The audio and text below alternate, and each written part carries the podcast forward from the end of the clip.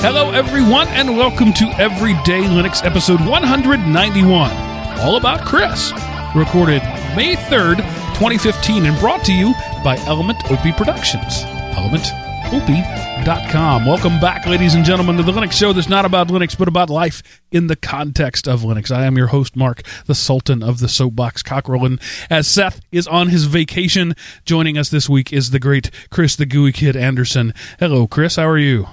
I'm Chris the Gooey Kid Anderson. Oh wait, wow, Chris the Chris, you know your name, Chris the Commander Man. Godfather Neve. See, I, my brain just went. I had a stroke right here on the air. I didn't even notice that. Amazing. Hi, Chris. Commander Wow. Godfather Neves. That was probably the That was weird. most. That was the. That was. I was impressed. I was like, wow. So I'm now Seth and me. well, yeah, that's right. You're you're doing double duty tonight. Um, that's what happens when when I don't have a script to read. Uh, Yeah, things just go nuts. I suppose. I'm doing fine, Mark.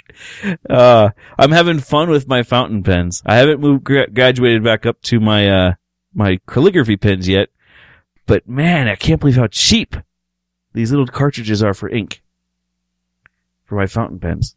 I mean, I got like twenty of them for two dollars. So um, Okay. I I don't know if I'll go back That's to a lot. regular pen. I, I just yesterday, I, or now, right now, I'm wearing. It up here for people to see it. A, a steel watch band for the first time since I wore my grandfather's watches when I was a kid. You know, um, I've always had like the I rocked the Timex Iron Man forever. Um, right. And and then I got this this Moto 360. It came with the leather band because the steel band wasn't out yet when I bought it, and and they've I'm sure it's by design. They've engineered this where that most most bands don't fit it. Uh, there's a very narrow opening um, where it fits in there, and and most bands tend to be thicker and don't go in there. So uh, a company called Steel Connect, it was a Kickstarter project uh, uh, uh, made this little adapter. I'm not going to be able to show it very well on the screen, but it's an adapter that goes into the the watch um, and then makes it where any standard watch band will work. And the adapter looks pretty cool. Um, Yeah. So uh, it the company, I would have never guessed. If, if you wouldn't have said it that it was an adapter, I would have never guessed it. It looks like it's part of the watch. Yeah, so S- Steel Connect, the company, is based out of uh, the UK, uh, but they uh, do their manufacturing out of Malaysia. So this was shipped to me out of Malaysia. It took literally a month to get here. Um, but Oh So man, uh, uh, and it's a little expensive for a couple of pieces of metal. It's, it's uh, thirty eight dollars, I think it was, for the adapters. But now I can put just any regular watch band on. So this is a, a relatively inexpensive band, and I think it looks nice. It elevates the watch to a professional. But I, I, I say all that to say that for the first time ever, I sat down on my laptop and started typing, and the the steel band was scraping on the laptop. I've never had that experience because I've always had soft, pliable bands on every watch Right. I've ever worn, and so now after all that, a month of waiting and all that, I'm actually thinking I may not be able to wear this because I type all the time.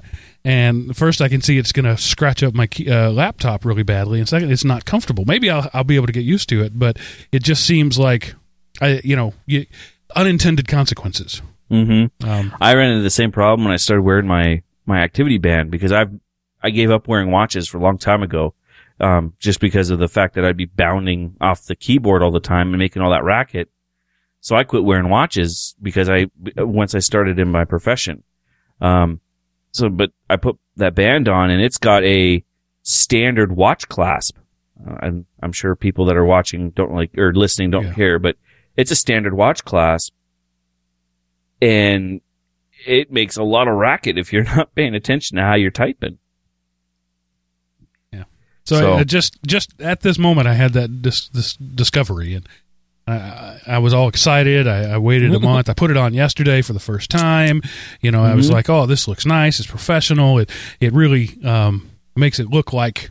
Uh, you know, the, the addition of a forty dollar band makes it look like a, a much more expensive watch, but I'm gonna have to take my watch off to type, and since I type like seventy percent of my days, uh, there may be a problem there. Just a little bit. Possibly a problem with you and your laptop. Yeah. Maybe you need to get one of those uh, razors to lift your keyboard up at a funny angle, so that way you're not hitting the the keyboard. Yeah, well, we'll see at uh, at the desk. You know, with a regular, with a real keyboard, it might not be a problem. But on a laptop, you know, you've got that space there where the trackpad is, and there's Yep. you know three or four inches, and that's where your wrists rest, and so that's that's what I'm hitting, and it's going to scratch it up, and it's making noise, and it's uncomfortable because there's this pressure. So I, I'll, I'll get used to it. First world problems. uh, Wham! My four hundred dollar watch is not comfortable. Wham! Four hundred dollar watch, man. It's still too expensive for It's me. actually not. It was uh, I think two fifty, and then That's still too the expensive. for me. adapters makes it three hundred, and the band was another forty, so three fifty. Yeah, my uh, my Polar Loop was eighty bucks. So Yeah, and b- like I said when I bought it, prior to that, my fifty dollar Iron Man watch had la- uh, had lasted me a decade. So mhm. um, you just had to replace the battery. Right, like once in that time because the batteries last five years. Yep. This the batteries last fifteen to twenty hours. So anyway, um, but you can recharge it. Yeah. And the the Apple Watch um, is running about hundred dollars more than this, and and people were referring to that as you know the the rich person's watch. Uh, maybe there's some sort of psychological thing there when you get over three hundred for a watch, people just balk at it. But and I'm sure Apple didn't choose that arbitrarily. I'm sure you've seen the teardown articles where it says that it cost them about eighty seven dollars to make a watch. And I've seen several articles trying to make some hay out of that. It's like, you know, this only costs eighty seven dollars, and they're uh, selling it for anywhere between three fifty and ten thousand. and I mean, what, wouldn't you? If you could Yeah. sell for three fifty, would it cost you ninety dollars to make? Wouldn't you?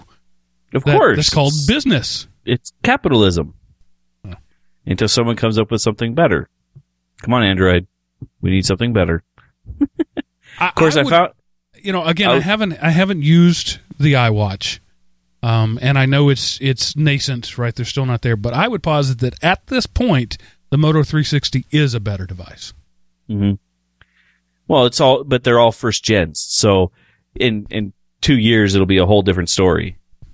yeah I, point taken they're early but they're not first gens smartwatches have been around um, even pre pebble but if you wanted to go into the modern smartwatch the pebble would be considered first gen so Okay. the, these are at least second, maybe third. I mean, uh, technically, you could go all the way back to the the calculator watch I had as Right. a, as a as a fifth grader.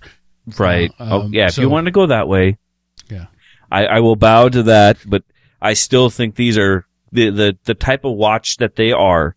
Yeah. I would say they are first gen watches. They're they're So- early, definitely. Uh, I I accept that, uh, but I'm just not sure. People keep saying first gen. It's yeah, it's the first gen watch that Motorola's made, or the first gen watch that Apple's made. So okay, and uh, the new anyway. I don't want to turn this into smartwatch central, but one of the things that amaze me is you know you know you can you can swap out watch faces. That's one of the big Right. things. Apple only lets you have theirs, and there's like ten or twelve, and on Android there's literally hundreds of thousands of them and I'm in. I subscribe to a couple of groups on Google uh, Plus communities of of watch bands, and I'm amazed at how many people take a you know a digital, fully digital interface uh, with uh, you know several hundred pixels per inch uh, um, density, where you can where you can have pretty much any image they want, and they make a an analog watch face on it.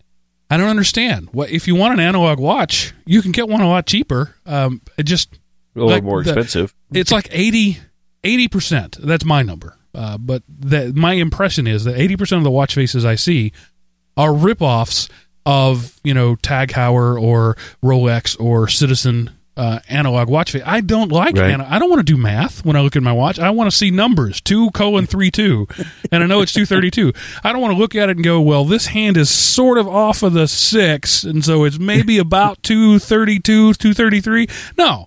I don't want that.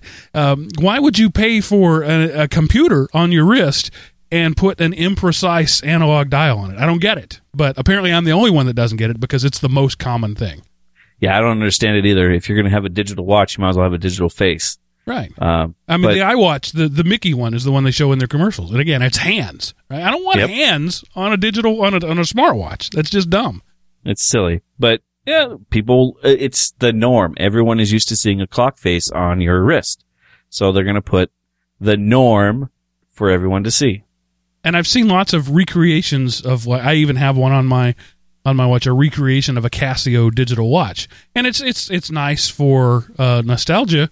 But why would I want that? The whole point Yeah. of buying this was to step out of, you know, why why would I want to reproduce the Timex Ironman that I had for so many years when I could still have that one? It's still upstairs. I can go put it on if I want that. Uh, I just don't understand. Yeah. Well, again, I, I don't wear a watch, so I couldn't tell you. So many things in life I don't understand. Just add that to volume 357. Yeah. Um, no, I think I think I'm right behind you around 250 some. right after women.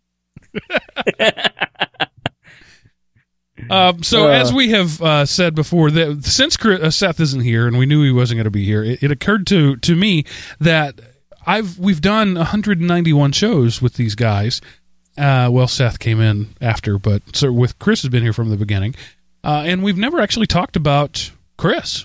We, you know, things have leaked out during this this section of the show that we call the warm up uh, section. So this show is an interview about Chris, and we're going to find out interesting stuff about him, including the fact that he's dumping Linux on his laptop. What? Uh, there, there- there's a chance. Um, with the, the new, for, for those that don't know, I changed my job after 10 years of being education. I'm now uh, in a larger corporation and I don't do the same job I used to. So I've been toying with the idea of in my free time to do other things that don't need such horsepower on my laptop. You know, cause I, I don't need to virtualize anything on my laptop unless I'm testing something for you guys. So I thought, well, maybe I, my, my old laptop, which if you look in the YouTube, you can see it behind me running, um, LXDM or something. I don't remember what it's currently at, but, um, I don't need that big of a machine anymore. And matter of fact, I want something lighter, a little more portable. And when I want to fire it up, I don't want to have to deal with anything. So I've been toying around with the idea of possibly going with a Chromebook Pixel. Um, it just kind of makes sense with everything in my life being in Google, except for my new job stuff. Why not? Give it a shot. Um, the only thing that's holding me back is, damn, they're expensive. expensive. Yeah. They're expensive machines. They're grand, a grand and higher. So it's taking a little bit for me to pull the trigger because I don't want to spend a grand. I'd like to at least play games on it or something. Right, and my my So- my understanding of that device is that it is a premium device, worthy. The hardware is worthy of the price tag. Yep. But again, you've spent that kind of money on something that is so limited. Um, but as I've said many times before, most of what people do is in the cloud. You Mhm. know, you're you're interfac- interfacing with Google Docs and Facebook and and you know the web in general. Uh, and yeah, so I get it. I see why it's a, a thing. But if you're giving up functionality, shouldn't you get reap the reward of price? Right. That's why I'm, and I was, I'm torn because if you look at some of the other Chromebooks, the price tag is so much lower. Right. But, but if you look at the reviews, you know, when, when they compare apples to apples, the reviews are pretty bad. So, you know, I'm, I'm one of those type of people that I'm going to buy the best device that I can possibly get for the money that I'm willing to spend. Um, and I usually put a laptop at a thousand dollars because that's, I want it to last the four to six years and not, you know, burn up or fall apart or, cause I've, I've bought the $400 laptop and I'm just too hard on them. They, Yeah, you they can- end up, You can either buy four four hundred dollar laptops or Exactly. one fifteen hundred dollar laptop. It's you spend the same amount of money over five or six years, uh, Yep. but you don't have the pain of moving in five times. Exactly. So I'm kind of on the fence. I don't know which way to go and my gut says that I will miss the virtualizing part of it. But if I miss it that much, I can always go to Amazon and virtualize it in Amazon's S3 systems. So am I really losing anything? Uh, but again, you're paying a premium for that. All right, but there's, I mean, there's other virtualized hosts on the internet that you could go with too. Amazon was just the first one. Right. So, you know, I'm not sure yet. I haven't decided one way or the other. I don't know. Talk me off the ledge, people. Tell me what, tell me I'm totally wrong and I should stay with my gaming grade Linux machines. And my my advice would be check the return policy. You know, if you Oh, yeah. bang on it for thirty days or uh, even better yet, ninety days, you should go, just go ahead and do it. I mean, if you got the grand, um, Yeah. But uh, otherwise, I, I would really be concerned about getting stuck with an expensive boat anchor because if, Yeah. if you've got it off to the side running a chat window and you're doing your real work on your old laptop, you know, you haven't gained anything. Exactly. That's uh, and I'm afraid of that. So that's why I haven't just pulled the trigger yet and, and wrote the big check. So I'm torn, and, and it's a giant, horrible, horrible torn thing. the other thing that I'm going to miss is uh, there's not much. I don't think there's any devices you can plug into them. I think they're pretty stock with just the USB Type C connector now. I think you get one on each side, and that's about all that's there. I hadn't thought about that. Yeah, so no USB keyboards, no Bluetooth. I don't even know if there's Bluetooth on it. I'm pretty sure there's Bluetooth. But I- then again, it could be just because I made that up right now. Yeah, it could be. Uh, I don't know. Um, but yeah, it, it's an interesting thought when you put when you look at it, you know, because if I'm doing anything, you know, like through my phone, it's all in Google's cloud and none of it's local. Um, and the stuff I've been playing with, with the idea of you know maybe doing a writing a story or um, I've got all these things that I'm going to talk about later Right. that are running around in my head, and I'd like to get them out of my head, and so I can actually, de- you know, work with them. right. Um, I don't know. I, I wanted This to say this is not the universal interface. the, yes, the phone is still not. Uh, I, I wanted to say that I took my wife yesterday and we went to see the Avengers. Uh, Yeah? Age of Ultron opening weekend. Um, now I have to preface this by saying that the the first Avengers movie, one of my favorite movies of all time, on my top ten list. I watch it once a month at least. Um, because Wouldn't I think it that it's high, but um, well, it's just for me, it checks all the boxes. Um, it's it's really, I mean, the the cinematography is outstanding. The music is good. The sound editing is is some of the best ever. Uh, the the story is really immersive. Uh, and you get you you get this plot development as they uh, reveal things, and, and plus there's balls out action, and so it's all it's it's got all of that, and that's why I like it so much. Uh, um, Age of Ultron is 40 to 45 minutes of story stretched across a two hour and 20 minute movie. But there's so much action, I didn't care. okay. So, as a movie, it's like six out of 10. As a fun adventure, it's eight and a half to nine out of 10. So, Okay. um, literally, the first frame of the movie starts in a in an action scene and that sets the tone and there's it's way more epic battles. I mean uh, in in the uh, it's kind of formulaic now the action scene. You got you've got your um, introductory uh, fast sort of thing then a major battle scene in act one then some story elements then a major battle scene in act two then the final story elements culminating in a final battle scene. And that that's every action movie i just described every action movie made since 2005 and every book since 2002. yeah. And and at some point in every movie you're going to hear wow chunk chunk. Um, that's the the universal music track to every action movie. I don't know why. Uh, but so age of ultron has that the three classic battle scenes but there's like 16 more min- smaller battle scenes mixed into it. Uh, Huh. uh, James Spader as Ultron is really good. Uh, It's just his voice, right? So he could throw himself into it, and it's it's creepy and dark, and it just makes you shiver at some points. Just how disturbed he is. Um, um, I I haven't seen it, but I hear people love his performance on on Blacklist, and it's like take that twisted character and put him inside a giant seven foot destructive robot. Um, and it makes it it makes for some creepiness. Um, I would definitely agree with the creepiness. yeah.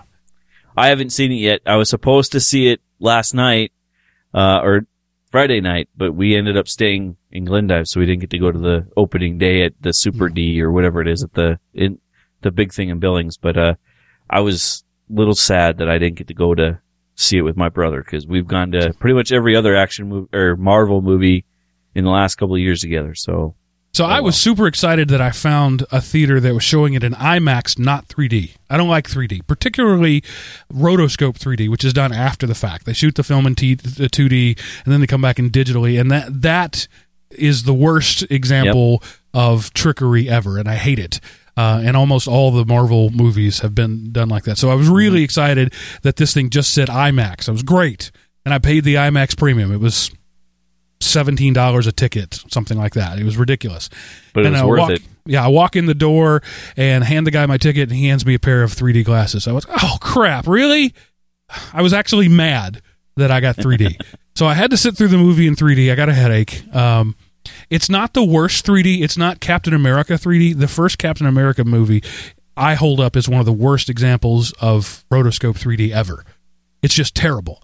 Uh, Yeah. No, uh, things in real space don't look like that.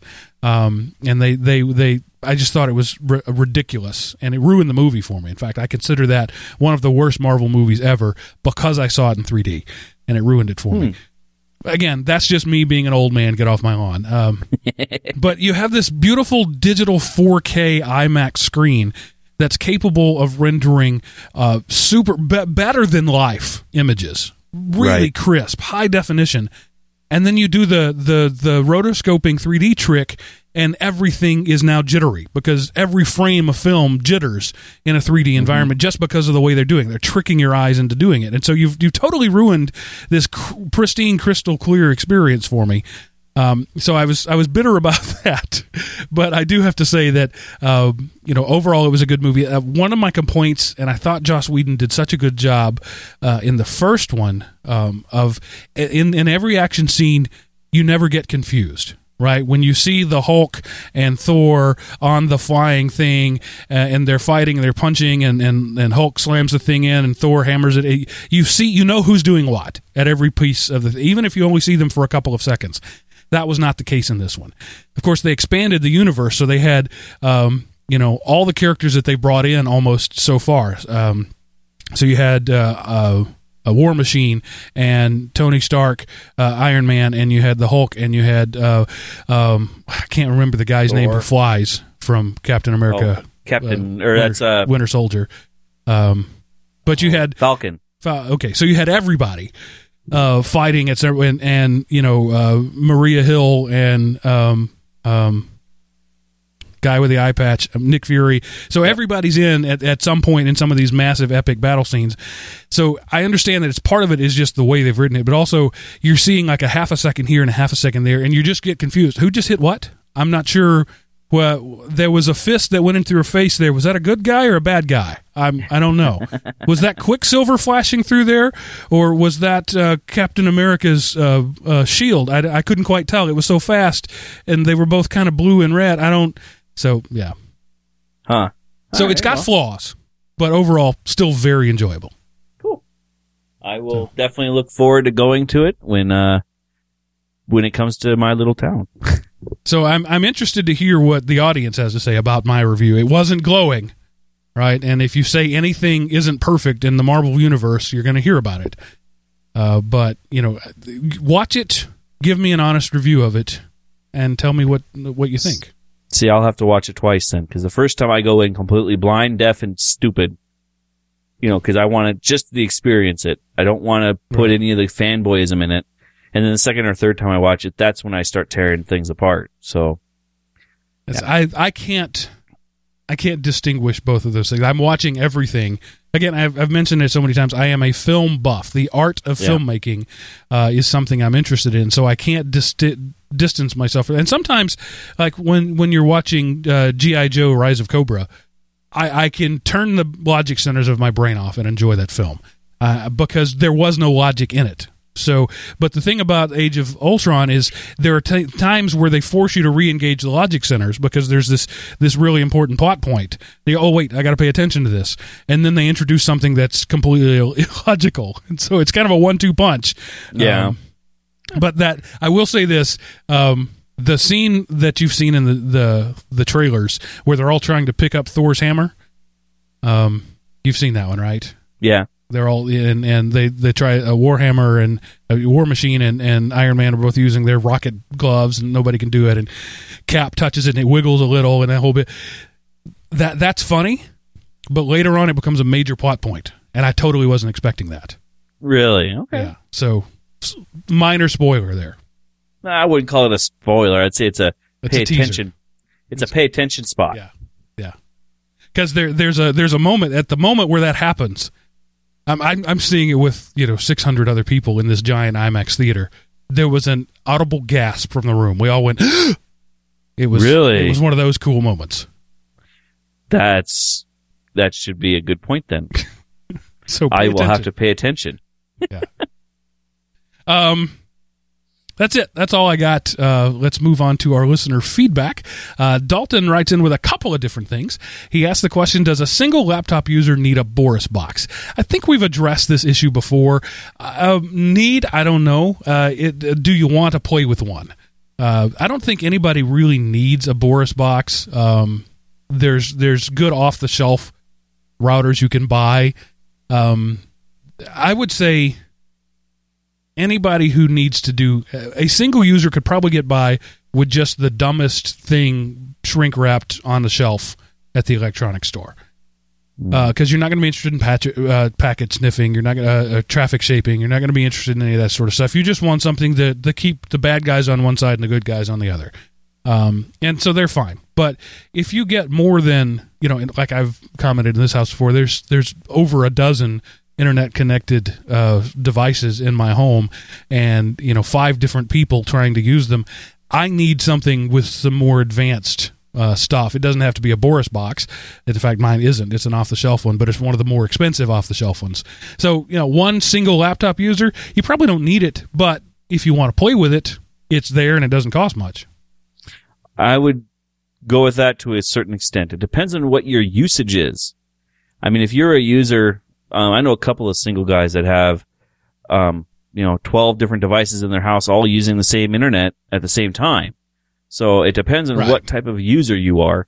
If you are a single laptop and that is it, no smart TV, uh, you're not using internet on your phone and you're not torrenting and you're just consuming it on one device at one time, then you probably don't need a Boris box. But if you're using five or six devices at the same time, uh, you're streaming in one room and you're downloading another and blah, blah, blah, that I would get one just for the simple fact of, uh, being able to move the packets a little bit quicker with a Boris box. Yeah. That's something a lot of people don't think about is is you may not be using the internet, but there are things in your house that are. You know, if you've got a like Chris said, a smart TV, a Roku, a, a media center, if you've got any of that stuff, even if you don't think of yourself as using the internet, there's probably stuff in your house that is. Or even, um, some of the newer, um, security systems use the internet. Right. when you're, you know, their, their traffic is, is marked low end. So it, it's not, you know, your QoS doesn't kill everything else for it. But yeah, I would, I would say look at your usage and go from there. All right, to con- continue on with his email, he says, I tried Korora, and it worked great at first on my laptop. I was even, even able to play my favorite online game, RuneScape, but then I upgraded it, and it couldn't find my internet connection. So that's a case of upgrading breaking stuff. It does happen. Yep. I Um, would say that that sounds like a kernel and Wi-Fi driver. Yeah. You had that So- problem, right? Right? You Yeah. updated, uh, but it wasn't with Korora, it was with Manjaro, right? Yeah, yeah, it was with Manjaro where I lost, and what ended up having, I, I had it actually. It wasn't even that hard of a fix um, for for that particular instance. I had to um, plug in on the hard line and do another update because another package was awaiting me that had the fix already. So it might just be that you need to update again. So if you can plug it into a hard line, you might get lucky. Yeah. Um, and then he um, ends this letter saying, "Keep up the good work." So thanks, Dalton. We appreciate that. we'll uh, try. Rick uh, writes in to say that I'm like a broken watch. I'm right twice a day. Uh, mark your calendars because I'm going to say that Mark is right, not once, but twice. First of all, Daredevil is a must see, and Vincent D'Onofrio has been outstanding as the Kingpin. He really gives a sense of that barely restrained strength and rage that makes him really creepy. So, Chris, I have to ask you: Have you watched any Daredevil? No, I haven't. I've been I've been actually not even watching anything on the TV. I've been too busy with kids and softball and Okay, everything else. we cannot do a podcast next week if you haven't seen at least the first episode. I refuse to speak to you again until you see at least the first episode of Daredevil. Okay, I will try. It'd be better if I could cache it, if I could, you know, temporarily store it on my tablet so I don't have to deal with the uh the Wi-Fi at my uh, at the hotel that I'll be staying at this week. So, yeah, there there, there is that, and of course that's exactly what uh, Netflix doesn't want you to do. Um, all right, well, even if I could cache it in the app, you know, if it'd be right. something where I could say Netflix, I want to watch this, but I can't watch it at the place I'm going because it's there's crap. You know, let me cache it in the app. I'd be okay with it. All right. Now, um, continuing on with uh, Rick's uh, vo- uh, email, he says, secondly, regarding charging for mods. Like Mark, I'm an old school capitalist, and I think if you want to charge for something you create, you should be able to. Then it's up to the creator to convince people that it's worth paying for. If it is, why should the fact that it was created by modding an existing game be a factor? Now, this may, be, may lead to game creators cre- uh, requiring modders to pay a licensing fee if they extend the game, but that too will be subject to market forces. Thanks yep. for your great work on the show. See? I think that's a, a universal statement there for charging for mods. Yeah. Well, uh, our next listener who didn't say his name uh, left a voicemail, and uh, he disagrees with that oh. statement. So uh, we'll play that and see what the anonymous uh, listener has to say. Hey guys, I'll try to make this quick, but I've got a couple things I wanted to say. Uh, first topic is Ready Player One. Chris, we've heard your opinion on it. Mark, I'd like to ask you yours. Uh, my own personal opinion is that it was only really only half okay. I felt the 80s trivia was a little over the top, and I really felt that, um, well, I, I felt about the same that most people do about the only 90s kids will remember the shenanigans. Other than that, I did feel it was a good book. I just didn't feel it was worth the attention or hype that it got. That's all on that topic. The second is the doozy, uh, Steam and Mods. I was personally against paid mods for several reasons. The first being that when buying mods on Steam, the modders only got 20 for, uh, 25% of the profit. Uh, Steam took 25, the developers took the rest. Um, at least for, uh, the Skyrim mods. Not only that, some, or somebody could already donate to Nexus mods to which the modder would get 100% of that donation. Now, uh, Gabe Newell said that there should have been a slider that could be set to zero. So if you didn't want to pay for a mod, you didn't have to. But what if you set it to zero? Find out that the mod you got was a good mod and want to give the modder money. You either have to find it on Nexus Mods, which you probably can't because the modder took it off, or uh, delete the mod on Steam, re uh, go and rebuy the mod, to which the modder would only get, you said, 25%. There are more reasons to be against paid mods, but I only really had time to bring these two uh, reasons up. Really, I was hoping that you guys were um, going to be against paid mods because you're Linux guys. I mean, I felt that mods were a lot like the GNU slash open source community. That's not to say I'm against making money. I'm not Richard Stallman, but the base distribution should be free, at least in my opinion. Uh, that's really all I had to say, so um, there's only one thing left to say. Stay classy, San Diego. All right, so let's take those in reverse order, um, and let's talk about first the uh, the modding, and then we'll I'll give my review of Ready Player One. Um, sure. So you he referred to uh, an anonymous. Um, we'll, we'll, call him Ron, uh, since he signed off with Ron Burgundy's sign off. Ron uh, said that he didn't like the fact that in the per- Skyrim in particular, the modder got 25%, Steam got 25%, and the developers got 50%. Uh, personally, I'm, I'm fine with that. The, the modder wouldn't be able to do his modding if the developers hadn't done their developing and Steam hadn't done their distributing. So, uh, you know, if that's the, the, the split they set up, fine. You either make the mod or you don't. You take the money or you don't. I don't that doesn't bother me in the least. And there's also I don't see any reason why the the developer, the modder, couldn't put a PayPal website up and say, "Hey, if you want to give me more money, do that." Outside that, maybe there's something in the licensing agreement for modding that says you can't do that, but I would doubt it. Um, that's my thought on that. Chris, what, what do you think there? You know, the the the thing that I would go with is I've had some really bad mods that actually broke my machine. So I would hope well, I don't really know in this case, but I would hope that these mods are at least being tested before they're being released over Steam to make sure they're not damaging to your computer or the game itself. So, be, because Steam has to do some sort of vetting of this of these mods, they need at least a little portion of whatever they're charging to make up for storage, distribution, and all that stuff. Now the developer's getting 50%. You know, that's, that's harder to take. Um, I missed that when I was reading the article about the developers taking 50%. Um, I think that's a little excessive. And I think that developers shouldn't take that much. They should take a portion, but I think the modder should get the 50% and then Steam gets 25 for, for, you know, distribu- distribution and such. And then the developer of the original game gets the 25. I think that it would also help if Steam would take a lesson from, say, someone like, uh, indie game, the humble indie bundle guys, where they have sliders so you can say, well, this is, I want to give so much to these guys and so much to those guys. That would probably eliminate all of the issues when it comes to paying for mods. Because you can also say, you know, this mod is suggested retailed at $25, but you can, the minimum you can get away with is $5 or something like that.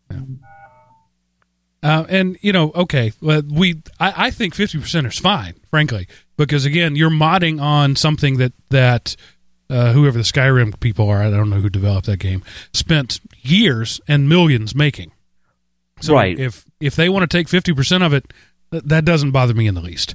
Well, Um, that's why that's why I'm thinking they should get. I mean, I don't say they don't get anything, but I think the modder who spent however much time building that particular mod should get the lion's share of the of the money. Is my opinion. Well, uh, okay, and I, I accept that, but my point is that he spent his time rearranging content that somebody else had already made. Mm-hmm. He's not generating new content. Well, no, sometimes those mods can be generating of new content. You can import, you know, the the the wireframing may be already there. Okay, so he's do importing assets and textures. All right, I get that. Yeah. Uh, but So- on an engine somebody else made. So uh, wh- what I'm saying is the 50% doesn't bother me. I can see your point that it does bother you. But again, if you know those rules going in and you still decide to make the mod, then you've you've decided to play by those rules. I, I did want to touch on the things. A you you decide not to pay for something. How do you pay for it later? The way I've done that in the past, very simply, um, if something is offered, if there's a no pay option, and I take something um, and I like it, and there's there what I'll often do is go back and buy something else that I don't necessarily want to Yeah. you know because now I'm contributing to that author's work. I understand that he's done something good. I, I'm not saying that's what everybody should do because now you're stuck with two things and only one you want, but that's the way I do it in particular is is uh, if the if I choose to to to not pay for one thing like say a, a an Android app or whatever, there's a free version. Uh, instead of going back and, and maybe upgrading, I'll just buy a different app by that same developer. Hmm. Okay. I would Um, I would go along the lines of if if it doesn't ruin your game save, what's the problem of deleting Right, the mod, deleting- going back in and rebuying it?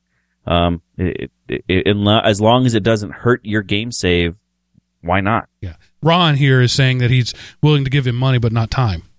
You know, he didn't he was not willing to spend the time to, to delete and reinstall. That that seems a little backwards. Um, everyone everyone has their line and people Yeah. stand on it. So, um, eh, but as far as um, you know, going back to the idea of of free software that he put up there, you know that I've been long standing in this in our environment or our community saying that if you like something, you should pay for it Yes. because otherwise it may not be there ever again. Yes. Paying for things is important. People got to eat. Uh, now, Yeah. going back to your first question, uh, what did I think of Ready Player One? I can tell by your voice that you're younger than I am, and so I can see why you didn't get the 80s stuff and why you'd think it was overdone. But for a 40 something, you know, 45 years old guy, um, that book was a trip through my childhood. And all of the the random stuff that they talked about there there was almost nothing in that game that I couldn't directly relate to. Like for example, I never personally played Zork, but uh, only because I didn't have a computer that would play it back in the day. Um, but I knew guys who did, and so so I understood Zork, and I got that reference. Um, Mm-hmm. so the yes, I can see why somebody who was born in the po- post year 2000 uh, would think that it's overblown and and and not worth it. And, and I would say f- for you, it's probably not worth a read for you. Um, and for somebody who's younger, uh, who's older rather, and who was already 50 years old in the 80s, um, well, they're probably close to dead now. but anyway, uh, it's maybe not for you. That book was written by uh, a Gen Xer for Gen Xers. Yeah. Um, and no, it wasn't overdone. It was perfect. In fact, I could have done with more. I loved the book. Um, I laughed out loud. I rarely laugh out loud when reading books, but I, I laughed out loud a number of times. Um, uh, one of my nightly rituals is as I'm brushing my teeth and doing my nightly routine, I, I have my audiobook playing. So I routinely have my my phone up next to my ear while I'm brushing my teeth as I'm, I'm doing and and so one night uh, I had the the the phone on the nightstand playing as my wife was you know doing her thing and she walked in and like three different times just she had no context of the book didn't understand what was going on but there were like three different times in that one night where she laughed out loud too because you have to be of that age. Um, love the book. Um, wouldn't read a sequel i don't think because i don't know where you could go with that. Uh, but yeah it wasn't too much if you're of the Yeah. right age. I, I still think it's funny. And my son read it just recently because he needed a book, and I'm like, here, read this. And he, uh, he's a kind of, he's reliving the 80s that, or I'm reliving the 80s and forcing him through some of it because it's just good knowledge for him to have, like role playing D and D. Uh, most of the kids don't play D and D anymore, so my son actually loves it and is wanting to play to host his own game but not in the newest system that AD and that uh, Dungeons and Dragons are running, but the old one that the uh, that what was that the Tale of the Crypt or oh the, I can't remember it off the top of my head, but it, the where he found the first thing, um, that I have that mod uh, that story plot in my trunk of Advanced Dungeons and Dragons. And after he read the book, he was looking through the books to write a character, and he went, "Oh my god!" And just it yeah he had a he had a small cardiac cardiac arrest or something in my room next to the the D and D thing. So it was it was interesting to see the reaction of somebody who's being shown some of these older things. Like I actually downloaded Zork and told him to try and play it, that's awesome and because he was curious, he didn't know what it was, and I'm like, all right, well, here you go.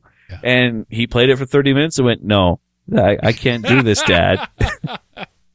so it's it's interesting to look at to to be you know I'm at the the last end of the Gen X people so some of the things I was too young for but a lot of it I caught and it was it was fun to see my son relive some of those events as a you know right as a 14 year old so So yeah, he writes about at one point that it's a perfect reenactment uh, recreation of the Family Ties living room, and I Yep. I knew immediately what that looked like. I Yep, was able to me too. draw that picture in my head because I had seen dozens of episodes take place in that living room. Uh, Yep. So and you know and when he's uh, uh, there are other things when he's describing you know the movie War Games. In fact, I went and put that in my Netflix queue because I wanted to see it again. I I remembered loving it and and he made me want to watch it again. So yeah, you just got to be of the right age. Um, or have someone usher you through remembering that age. Yeah, if you're just a, a raw user who or a raw person who's never lived through it, doesn't have any idea about what that time period was like, the book isn't for you. The book is for people of that time period. I, I just quickly I want to comment. I'm reading right now uh, Kevin Mitnick's autobiography, um, uh, "Ghost in the Wires." Uh, I'm sure you've heard of Kevin Mitnick, the uh, one of the greatest f- phone phreakers of his time. Um, he wasn't the Captain Crunch guy, but he was he was um, Pretty close. he was parallel. He was a peer of that guy, um, John. Anyway, I can't remember his name, Captain Crunch. Anyway, uh, Mitnick, reading this book or listening to it, however you want to say it, consuming this book. This is his own words, right? Written alongside a co-writer. Um, he just comes off as a total jerk.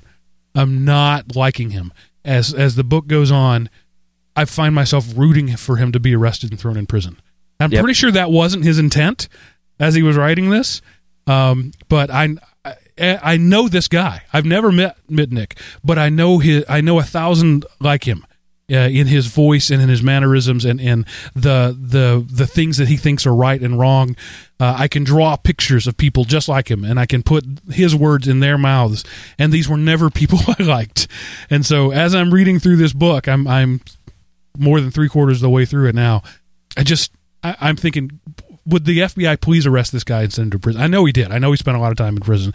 Uh, so that that through the history, I know it's coming. But instead of exonerating himself, which is what I think he's doing, no, he's making me want him to go to jail. Yeah. So Well, I'm, I'm interested. Anybody who's read that book, did you have the same experience? Um, it's in my queue, so I'll be able to talk about it in probably two weeks when it comes through the queue for me. And if you're not an Audible subscriber, elementopie.com slash audible, uh, you get a free book. I get a few bucks. It's a win-win. Um, that's it. Okay, that's all our follow-up. So now uh, let me tell you a little bit about the Linux Academy uh, because they pay me to do that. and because I like their product. There's the two reasons that I do their show. So you've heard me talk about them. I don't feel that I need to to go forever. And Seth's not here to do a commercial after I do the commercial. Uh, so I'll just tell you the Linux Academy. Their stated goal is to take you from being a, a, a Linux intermediate user, uh, excuse me, a, a com- uh, intermediate intermediate computer user, Linux novice, to uh, a, a system certifiable system administrator. Certifiable doesn't sound right, uh, but they do this by way of their step by step video courses. But it's way more than just courses. That's where it starts. You watch a video, but then that's that's not where they end you, like some other services that out there, where you where the video is it, the the beginning and the end. It's just the beginning for them. Uh, they've got the the courses, the the study guides, the the lab system, which is just really super amazingly robust, um, where you can have up to four machines running simultaneously in Amazon's lightning fast cloud service in a safe environment where you can test stuff, where you can try to break stuff and not hurt anything. You don't have to log on to your boss's uh, server late at night after hours just to see what'll happen. I've done that. You shouldn't. I shouldn't have. Bad things happened. Uh, you don't have to do that with Linux Academy. They provide you with all the tools.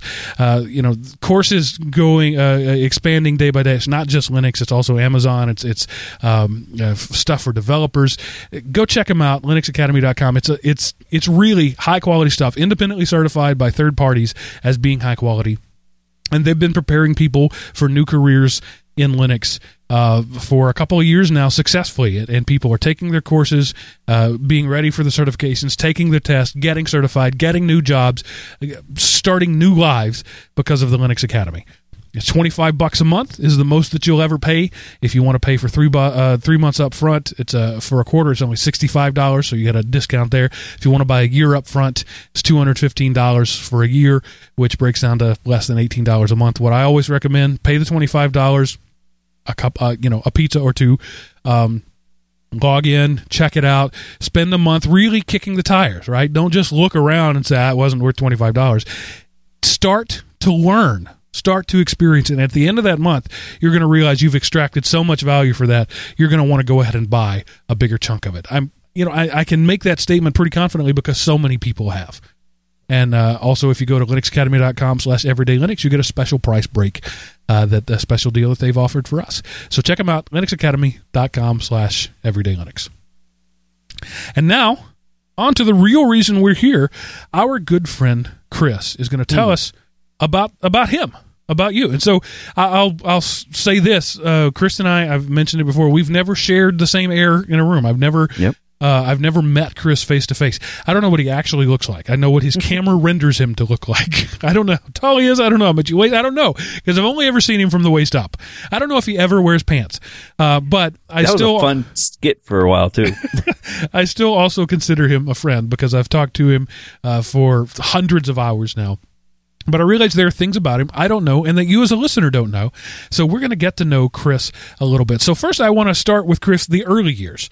Uh, tell me Sure. about, you know, uh, just give me the bullet on where you grew up, what, what your interests were as a child. Uh, you, you mentioned being in education for a while and now you're not. So tell us the story of Chris in brief up till now. Okay, so I guess we can be fairly brief with, uh, you know, typical childhood. Um, uh, let's see. Uh, I'm the oldest of four, so there are three young, three younger brothers, which, uh, I like to pick on as much. I s- still, I still love to pick on them as much as I possibly can. Um, even though two of them tower over me, um, both weight and height. So, The little big Uh, brother. yeah, yeah, I have two. Well, one is a little big brother, and the other one is just a little brother who's a little bit bigger than me. Because he spends a whole lot more time at the gym because he doesn't have kids. but uh, you know, grew up. You know, I, I was uh, I always like to tell people when they ask me what type, you know, the the question, well, what type of person were you in school? Um, I was the person that was in everything, um, or could sit in with everybody. So I didn't have a social circle. I was a band geek, a choir geek, a drama geek. Uh, I, I did sports for a while. I, I did, I was that person that did a little bit of everything. Um, but all in all, I came down to computers. Um, college time was in Phoenix, Arizona.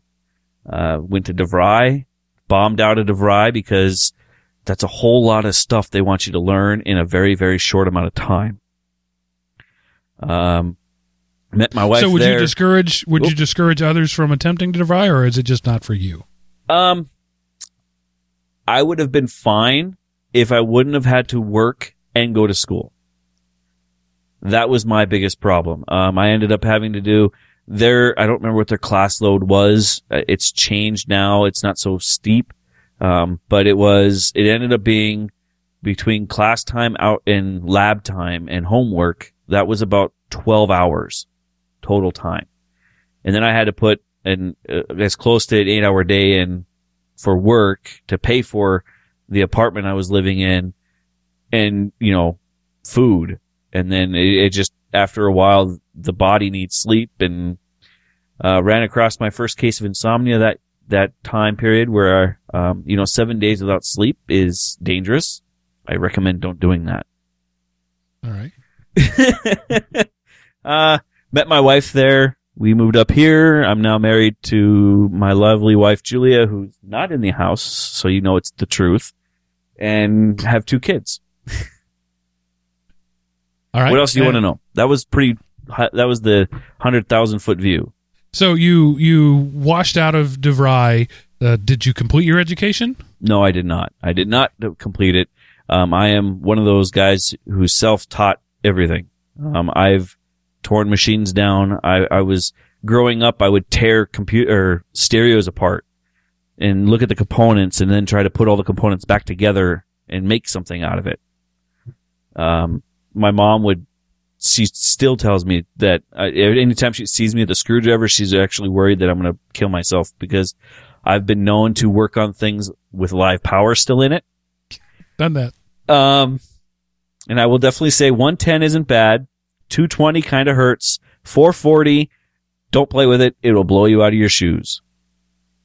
I uh, where where I worked for a while, uh, a guy due to bad design of a test rig and carelessness on his part, both those things came together.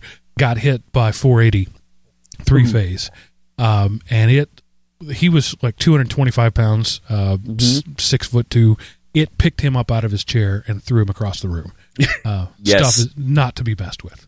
Yeah, the when I got hit by 440, I left my shoes on the ground. They they were I was you know tied into shoes like normal. Um, I was working on uh, at the time I was trying to change the pigtails out for a dryer, and I thought I had the or the outlet for a dryer, so it was 220, but I didn't know that the landlord had crossed his the the fuse box with the stove outlet.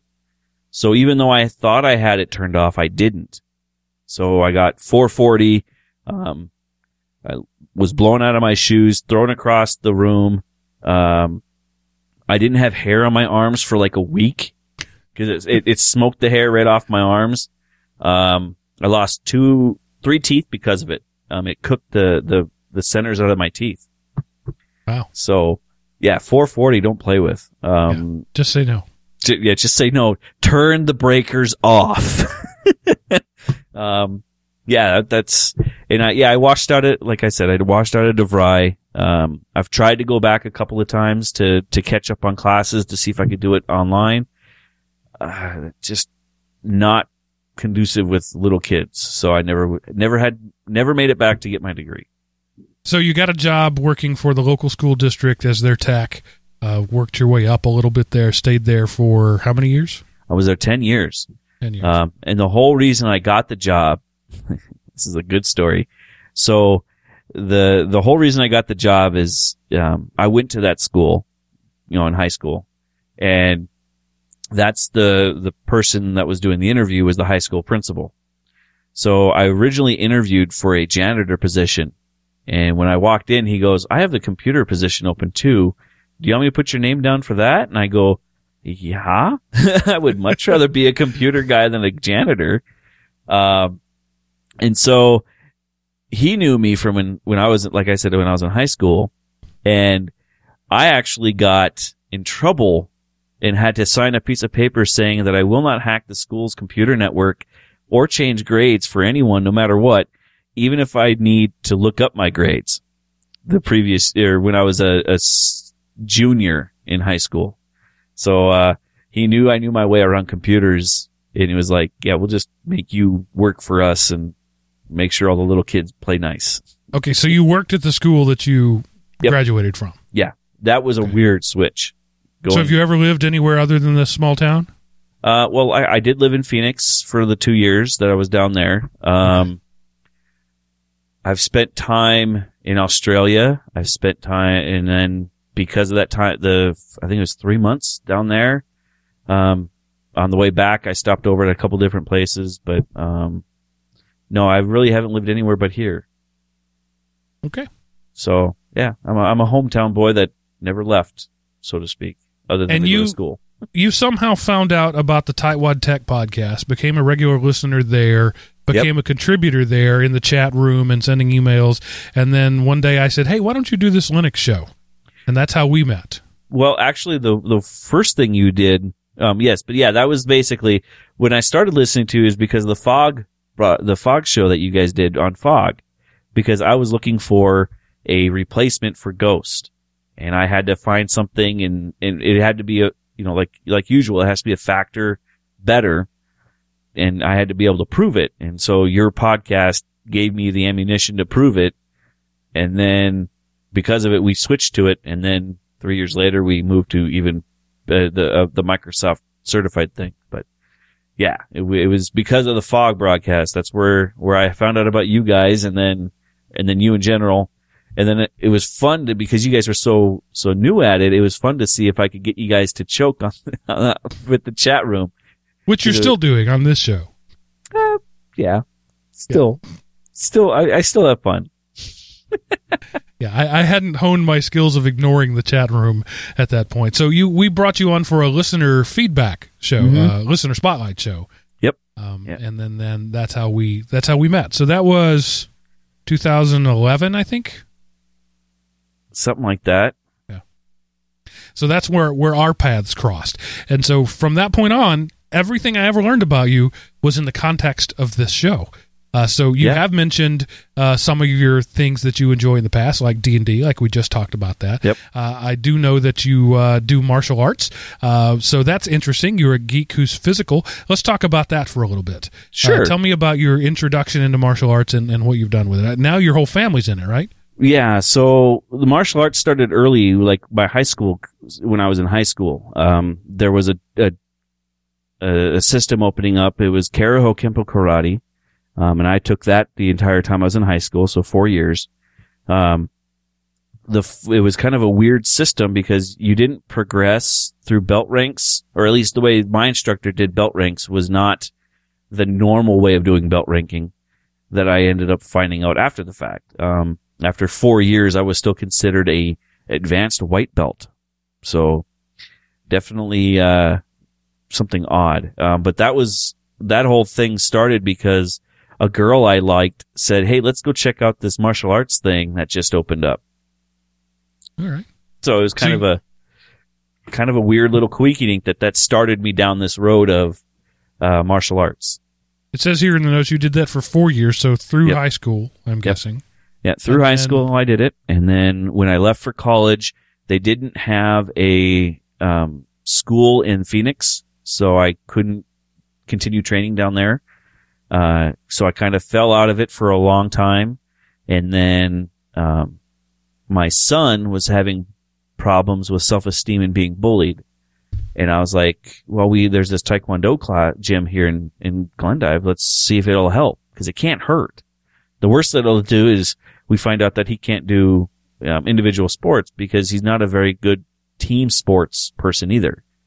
Um, so we started him down that road, and then Um, my wife started shortly after that, and then I started up after they did. Um, and I'm currently on the injured list because of my knee. So for those that don't know, I've had my left knee has dislocated itself four different times. Uh, and that is probably the worst pain I've ever felt in my life each time. And so, is that something you need surgery for, or just stop Um, doing that? it's one of those things where the doctor doesn't quite understand why my knee is doing what it's doing. Um, I do have a displaced tendon, which is what we're what he's thinking is causing the majority of the problem. Um, so far, the thought was I could just strength train it. I, I could strength train it back, and it would be okay. Um, so far, that's not done anything other than you know make me angry because I want to be in Taekwondo and or I want to do my martial arts, but I can't because if I do any sort of a twist on that knee, I know it's gone. Um, I'll be on the floor again. Um, especially after the last dislocation where all I was doing is walking down a dirt path and it went. Um, so, uh, I'm, I'm currently on the soon to be surgery list where they're going to relocate that tendon and clean up, uh, there's a, a growth on my knee that's, that's been there since I was young called, sh- it's Schlager's or something like that. I can't remember the exact name of it, but it's where as I grew the tendon when it is attached to your knee or the, the shin bone, every time I started growing, the, the tendon would pull up a little bit. And so the bone would grow underneath. So I have this bump on my knee where the tendon's attached and the tendon is split over that bump. So it's weak. So the, the thought is they're going to take the bump out and they're going to reconnect the tendon so it's one solid tendon and that should fix up the problem. Hopefully. It sounds unpleasant. In Yeah. so many ways. It does, but it's either that or risk walking up the stairs and or walking down the stairs Right. and have it go. Um, that's currently my biggest fear because I could just see walking downstairs carrying a computer and have it dump out on me, and that that just screams main pro- big problems all over the place. So, um, but yeah, I'm I'm I'm really hoping that once once I get the the surgery done and the healing done and this re you know retraining my knee how to work properly, um, I'll be able to go back into it because I was what three quarters of the way to my black belt in Taekwondo. I, I mean, I was what three belts, and I would have been there. So I would be in the cool club with my wife and my son, who are now soon to be second degree black belts. All right. So, uh, you let's let's go back a little bit. Uh, you've mentioned the calligraphy, the pen thing, Mm-hmm. uh, a couple of times, and and you've uh, mentioned the the taekwondo. Uh, what what is the thing that you can't live without? Uh, family aside, the thing that that you you must do. That I must do. Yeah. That would, you know, like uh, that's my next bullet point. Um, I, I am a notorious meditator. Um, I meditate a lot. Um, I actually have a really bad temper, and when I was younger, that's what helped me control my temper. And it's it's kind of one of those things that um, it's I I latched onto it so tightly that now it's pretty much part of my daily routine. Um, I'll take 15 seconds uh, and just do a deep breathing exercise or something that you know if, if I'm feeling wigged out or shaky or jittery or, or says you know Mark you've had these problems where somebody calls you up and it's just such a moronic stupid idiotic question and you're just like how are you why are you even asking me this? So you know those are moments where you can take that that 13 milliseconds and just push it out and say that's not my problem. It's not my energy. It's not my anything and just let it go that can be considered meditation. So but i do it you know five six times a day. I'll just take a second. I'll pull myself away from my desk and and look out the window and just let it go. Because otherwise i would be that angry geek who just doesn't know how to talk to people. Nick, your company's computer guy. Move. um, so, uh, we're, we're not talking sitting, knees crossed, fingertips touched, saying Om. well meditation. Yeah, well, at, at home I am. You know, that's what I do it at home because then I have, um, I, I have a, I, oh, it's not, I I guess you can call it a shrine, but it's not quite a shrine. It's, it's a, a candle in a spot where I have it setting aside and it's just my little spot to, when I need a couple of minutes, I go to that spot and light the candle and that's my, cause you usually most, not most, but some meditation practices actually tell you to focus on something Right. you know, the, the word om, you know, that you see in the movies where their, their fingertips are on their knees and they're going om. That's focusing on the breath and the movement of the air and the sound of that, of that phrase. Um, other meditation types are, you know, a, a light or the scent of a candle. Um, there's lots of different ways to do it. The one that always worked best with me is a candle. So that's what I still do today. And how did you get into that?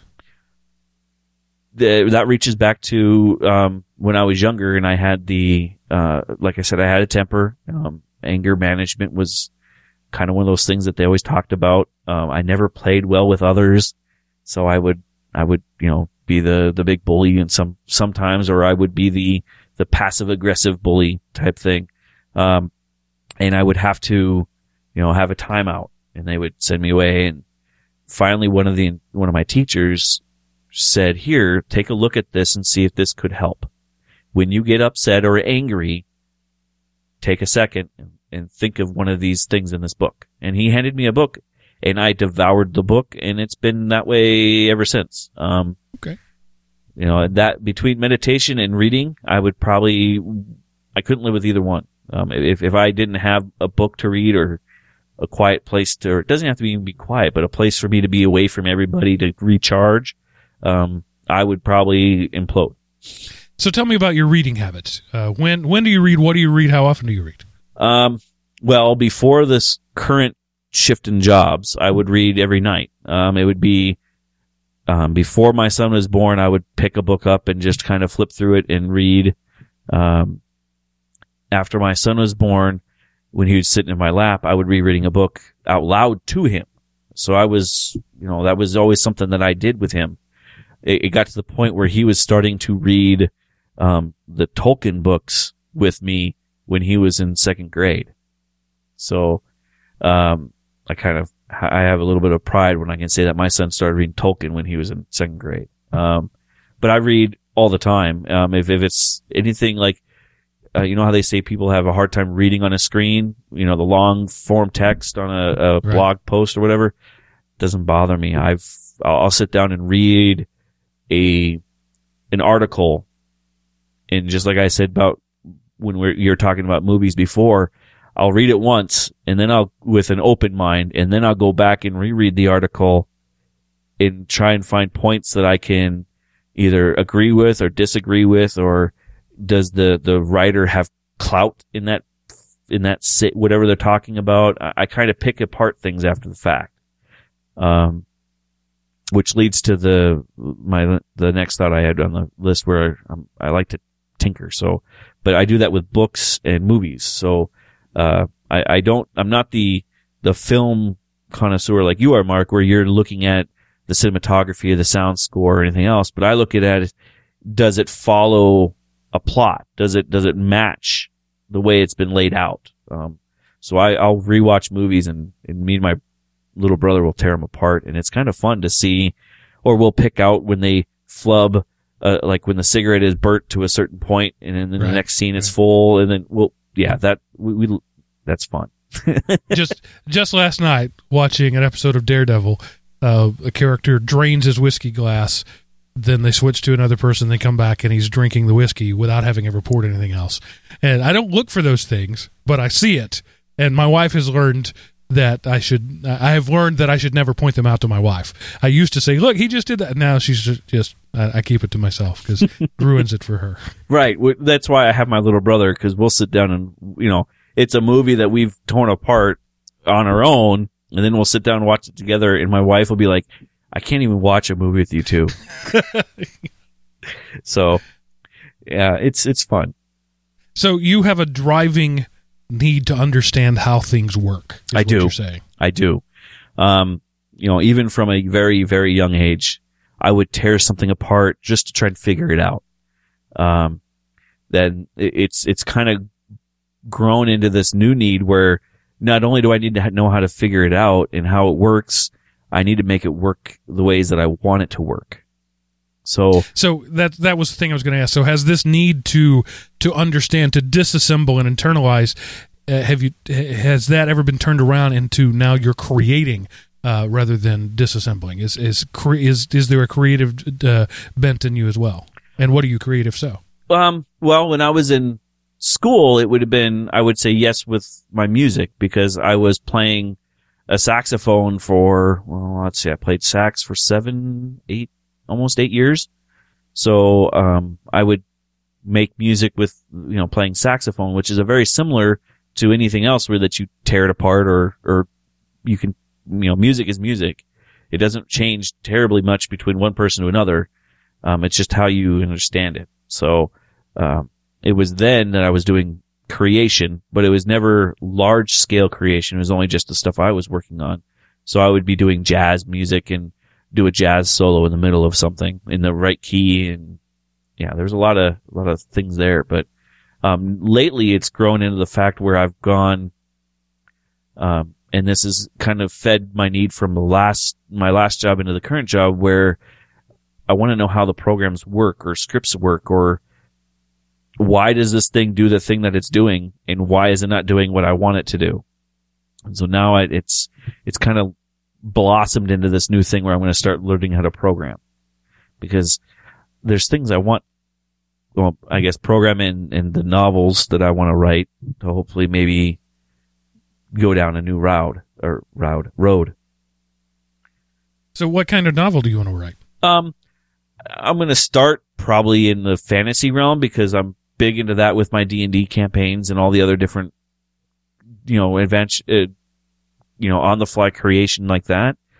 It, would be something similar at least the first time, so I get my feet wet, and then, um, I don't know. I've I've always, it's probably always be fiction. Um, I'm not a very good f- fact writer, so uh, it would probably always be fiction. Probably swords and sl- the swords and sl- spells and maybe even some cyberpunk typey things, but uh, that's where I'm currently looking at. I, I know this may surprise some of our audience, but I've never played Dungeons and Dragons. In fact, I've never seen the game. Uh, I I've never seen a board or pieces outside of television or movies. But from what I understand, uh, there is a there is a great deal of creative element among one particular person, which is the dungeon master who's writing mm-hmm the game uh, and essentially telling the story. That is what I, I, know from you from this show. That's something that you do. You're essentially yep. writing that as you go, right? Right. Um, well, a lot of times, you know, depending on the the skill of the the creator, the dungeon master or game master, you'll end up with um, a very straightforward movie-esque type you know, this happens, this happens, this happens, that happens, game over. You know, end of that, that scene or that, that campaign. Um, when I go down to design something for my players or even if it's just for my kid when we are doing little things, there, there, there's always choice and, you know, you could force people into doing a certain thing, but it's better to make them choose the, the path you want them to go but then you also have to be ready in case they do something off the ball, off the wall, like, um, in, in a dungeon in, uh, we'll, we'll go down a dungeon and dragons realm for a minute. Um, there's magical items that if they're broken, the, their, their magical energy is like an explosion. Well, there's things that can happen where stuff like that breaks on purpose or on accident. And then what happens to the world because of it. Uh, um, I've actually gotten to the point where I've I've designed a whole world or realm, so to speak, of for my people to play in instead of taking taking out of the box the the cookie cutter adventure. Um, they can play in a world that if they do something, it actually holds merit. And I keep a notebook with all of the things that have ever happened in that realm. And it the next game will have all that stuff still happen. so it, it's basically I've had this giant long run novel in my head with 50 different people that have been major characters. So it's, it's a very on the fly type storytelling is how I, how I tell people I'm, I'm a storyteller. It's not a dungeon master. I'm telling a story. The players are just steering it. So, do you enjoy playing the game as much as you enjoy orchestrating the game? Yes. Which do you? Which would you say you do more of, often? Uh, currently, I'm doing more creation. Um, the problem though is because I try to flush out and f- do as much what if thought thinking. Um, it takes a long time for each session for me to play, so people get bored with waiting for me. So we have other people that are playing, but uh, I have a lot of fun on either end um, because on the game master side, I control the world and I can control how things happen and how they don't. But as the player, kind of like how I would hijack your guys' conversation in the what text shows, I do the same thing as a player and throw off the wall things at the dungeon master that he now has to deal with because I said something totally weird and strange and uh, he never thought of it and it makes the the dungeon master that never thinks that way it, they have to prepare for me because I will on a whim derail a derail a complete campaign just because I went but I want to go over there. And over there there's you know there's dungeons and dragons and then or there's you know I like to go off the map where the the sea creatures and the monsters live just because it's I want to see what happens you know what, what I hear is you saying is that you enjoy destroying as much as you enjoy creating. Yes. Challenging. I like to challenge people. Can, can I get away with saying that? you you can say whatever you want. It's your show. Um, is that something? Uh, so, are you still active in the D and D thing? Uh, did it Oh, start yeah. at an early age and has it continued? No, it actually, um, it didn't start at an early age. It probably would have. Um, but it was one of those things that in my small town, it was kind of taboo. And then there's some personal things that, that happened and I don't really want to go into them, but, uh, I never really played until I got to college and then started playing with a couple guys in, in college. Um, came back to Glendive and there's a couple of guys that I knew that played here and I kept playing with them and it just kind of, it was an outlet. It was an instant creativity outlet for me. And it was like, this is great. Do, do you play online as well as in person? um, we've tried, I've tried playing online. It's just not the same because there's not, there's no freedom of choices. You, you're constrained to the thinking of whoever created the game. You know, so like if, um, Wiz, the current owners of the Dungeons and Dragons franchise is Wizards of the Coast, um, at least the last time I looked, they've put out a couple of game creation engines where you can create a game in their system, but it doesn't allow for very uh, uh, the wide variety of choices that can come up. You know, because if if somebody in let's say you're in a tavern, you know, there's a billion things that can happen in there, and the the game creation software doesn't allow for those monster amount of variables. You're you're pretty constrained to about eight to twelve usually.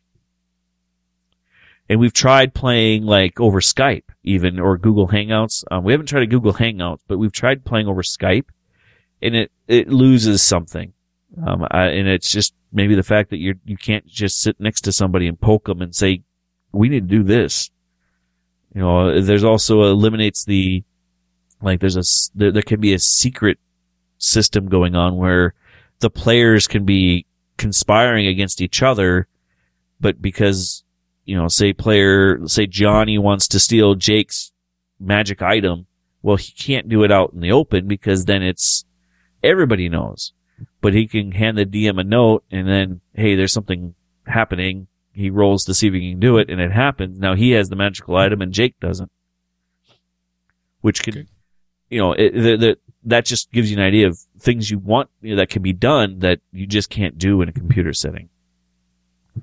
Which, if anybody is an RPG player that plays Skyrim or any of that other stuff, that stuff is kiddie pool compared to some of the things I've seen that some of the a really good game master can do in a Dungeons and Dragons game. But those are things you enjoy too, right? The the online gameplay as well of of role play games. Uh, What what is your what is your online game? You you you talk about Steam all the time. You've built a whole computer for it. What do you play online when you play? Uh, that that's pretty much wide as as much choice as there as as I can possibly get. Um, I have, you know, there's some strat there's some uh strategy games. There's some like uh, what is that one? The uh, I can't remember the name of it now. The it's Goo. What is that? The those World physics game. Yeah, where you're doing the physics. Mhm. I have those type of games. I have tower defense games. I have uh, first person shooters like Borderlands and the zombie shooters like uh, you know Left 4 Dead. Um, and I, there's some adventure games. I, I, I'm all over the board when it comes to video games. Um, I don't spend the time like I used to because obviously family and job and everything else. But um, it, it's all I look at it as it's, all fuel for my campaigns for the games. You know, so when I after I get done playing, like uh, what was the last one I was playing the, that fed into one of the actual role playing games. Um, there was a one of the the campaign or the the challenges in one of the Borderlands games.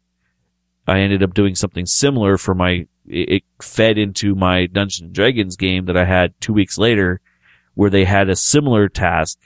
Obviously, it wasn't with guns and shooting up of things, but the similar the thought process was the same, where they had to do something with. uh They had what was it? They had to they had to free some people in a time limit because otherwise they're going to be um, sacrificed to a fire god, which in Borderlands is a very that's one of the one of anybody who's played the the new version, the Borderlands two, that you get a pretty cool weapon at the end of that that little mission. So it was very similar to what I had my people do in the campaign, but it's it's also a, a normal trope in any fantasy realm where you know go stop those people from being sacrificed. But it was um, I described the campaign the the area that they were in, and it looked I made it look like a Borderlands scene, and the couple of the players was they they finished the the round and they were we're done with the scene and we're you know wrapping up for the night, and they go.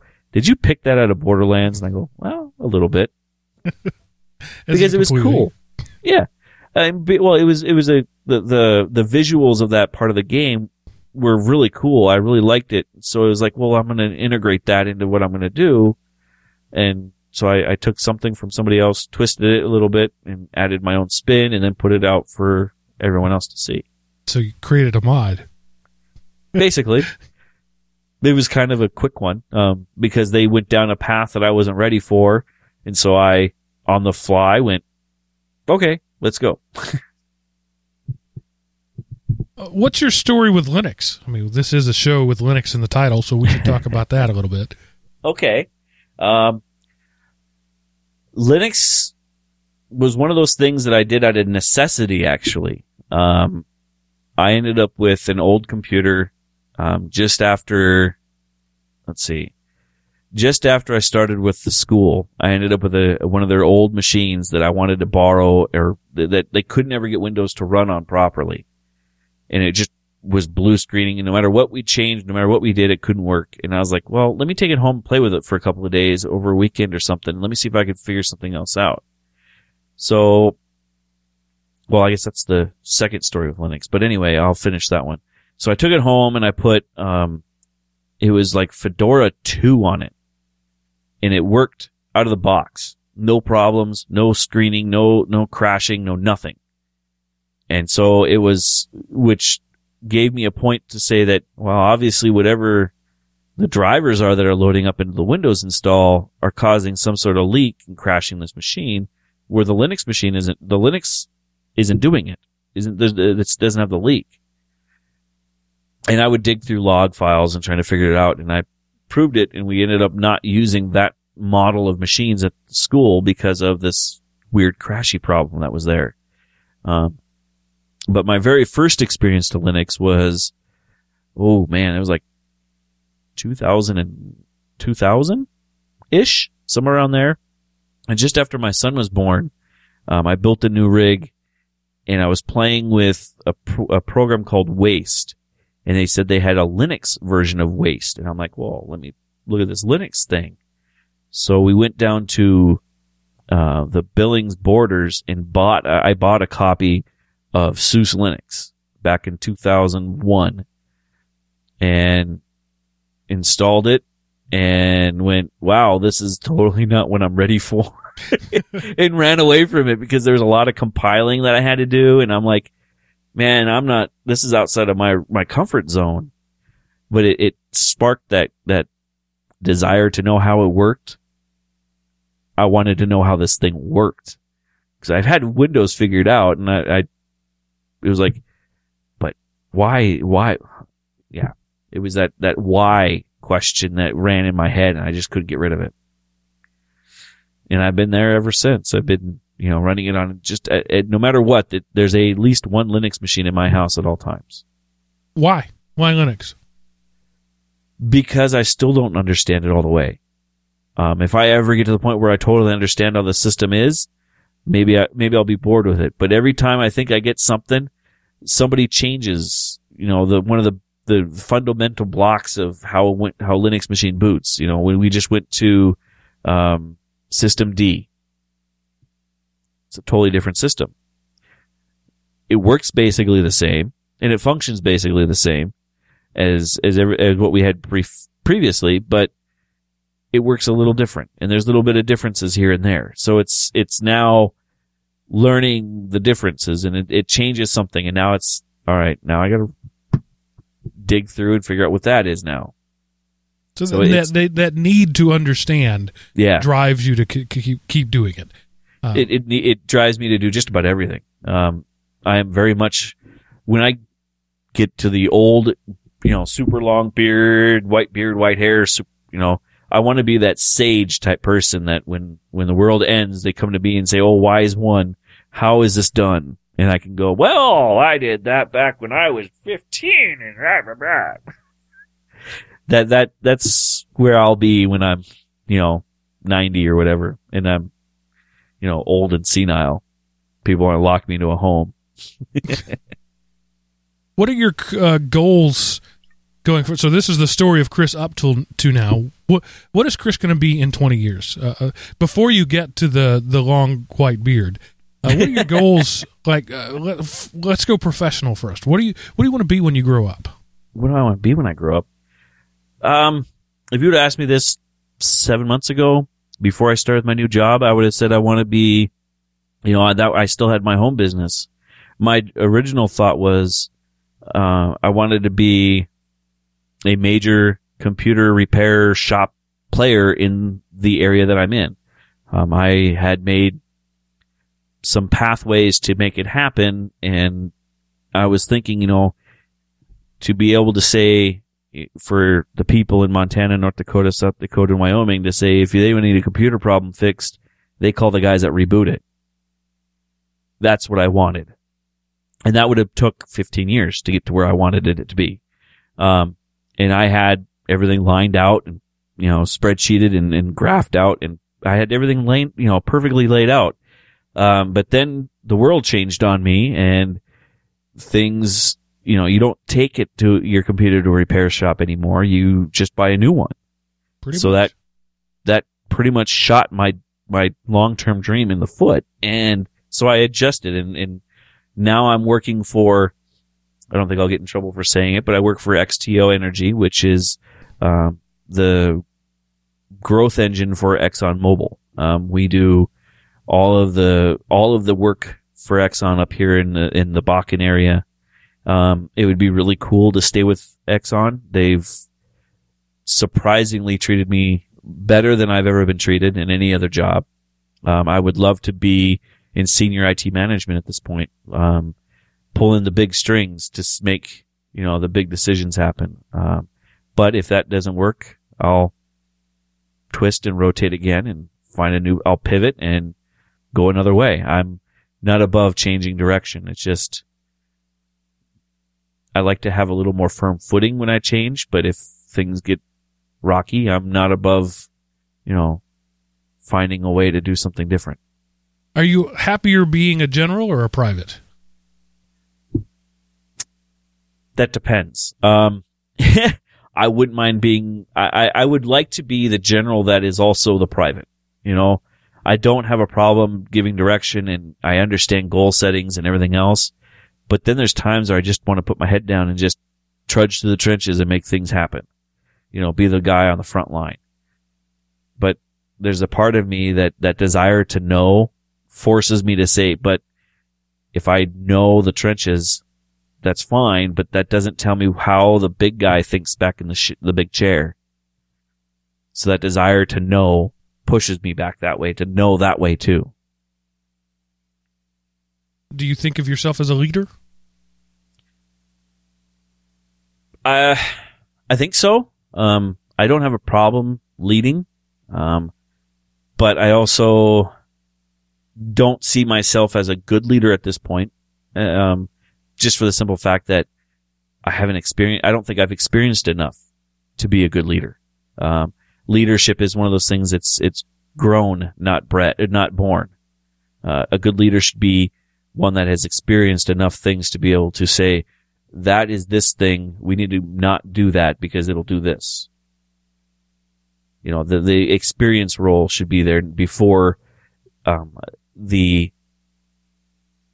the experience should be there before, or the, the life should be there before they move up to a, a management type role. Because otherwise they haven't been in the trenches enough to know the back end. So you don't want to be the the lieutenant who's fresh out of college and, and sent to lead the platoon off. You don't want to be the grizzled old sergeant who's Right. been in the field for fifty years. Yep. Yeah. That, that's the more of the idea of where I am. Um, I don't, I'm old and crotchety already, so it's just going to get worse as I get older. All right, as I as I end every interview, uh, what what have I left out? If if you had one message that you wanted somebody to hear above anything else uh, when they listen to this, if they only listen to the next five minutes, what do you want them to know about Chris? to know about me, and I'm going to say to know about me and to uh, something to definitely learn. Um, I am a very open person, and I love talking to people, and I love experiencing things, but know when to stop. So that also leads to my next point. Um, be a storyteller. Learn how to be a storyteller because you never know when you have to be up in front of somebody or a group of people or even your kids and need to tell a story. All right. Um, in a action items. Do you, so you that that was a bit of life advice. Learn to be a storyteller. What do you wish everybody listening to this would go do right now, To go do right now, or you know, to start the process of doing? I would say I think everybody should experience a good D&D game. Okay. Not not not a bad, you know, the the and that could be the only way I can rationalize that is by saying, you know, there there are those D&D leaders or you know, the dungeon masters that when you're done with the game, it's like after you watched a good movie. You know, you you're like, "Oh my god, where'd those 3 hours go of my life?" Cuz I was so ins- I was sucked into the show. I have been in in the realm of a good dungeon master where I didn't realize that almost 12 hours had passed. Because the story was so engaging that it was just, you know, it was like you were living a novel right there in your living room. Um, it was like eight, eight to 12 hours that we gamed that one time. Didn't even realize that it was, you know, we, we started, it was lunchtime and we finished and it was like time for the bars to close. It was, it was insane. It was crazy. Um, you, everybody should experience that at least once. Awesome. All right. Uh, that's that's the end of the interview. Unless you've got something that I didn't that I neglected to ask you. No, I, I think that covered everything. Um, That was fun. I, I now know more about Chris than I did. Um, and anything like I said, you? Um, no, I don't think anything surprised me. uh, the meditation thing was, you know, unexpected, but it Yeah. doesn't. It, it's not contrary to what I know of you. So surprising would be something that is outside of of what I would what I know of you. But yeah, the, everything you've said seems to be internally consistent. Well, at least I'm consistent. All right, so this is the part of the show where I tell you how you can ask questions uh, about Chris or about me or about Linux or about whatever you want to do, or just uh, let us know what you think of Ultron or anything else. Uh, ElementOP.com, that's our home base. Uh, back when I thought I was going to be doing lots of shows for the rest of my life, I needed a, a home base to put them all, and now I just do the one show. Uh, but anyway, elementop.com, click the contact us button at the top of the page. Let us know what you think. And by the way, if you are a web developer uh, or know a web developer who's willing to work super cheap, like keg of beer cheap. I, I, I'm, I really want to move away from the crappy old website I built in 2010, uh, but I don't. I, I I don't I don't have the I have the skills I don't have the time, uh, and I so I want somebody who will who will help me redesign the Element OP website. But anyway, you want to uh, if you want to volunteer for that or anything else, elementop.com. Click the contact us button. If you like our um, anonymous caller today, uh, want to have your voice on the air. By the way, mention your name when you call. Uh, uh, you can do that. 559 I am Opie is our Google Voice number. Uh, or you can just send me a file if you want. Uh, nobody's taking me up on that. Well, I take it back. One person took me up on that and sent me like a 13 minute audio uh, file. Um, don't do that. Keep it under three minutes. Uh, but I would, uh, I, we love to hear from you. Uh, I hope you've enjoyed this departure from, you know, there wasn't, there wasn't news. It was, it was just, uh, it was just all about, uh, you know, a man that I've, that I call a friend, and I hope you do too. I, my hope is that as you've listened to this show for, you know, 191 episodes, you feel that we are your friends. I want you to feel that. I want. I, I want you to think that. And so that I thought it would be good to get to know one of our friends. So let us know what you think. Thanks for uh, being a listener, Chris. Thanks for being here. That was uh, that was fun. Thank you for being so open and honest and Yeah. and opening the door to your life. Uh, but Not a now, problem. I'm going to say that ends this episode of Everyday Linux.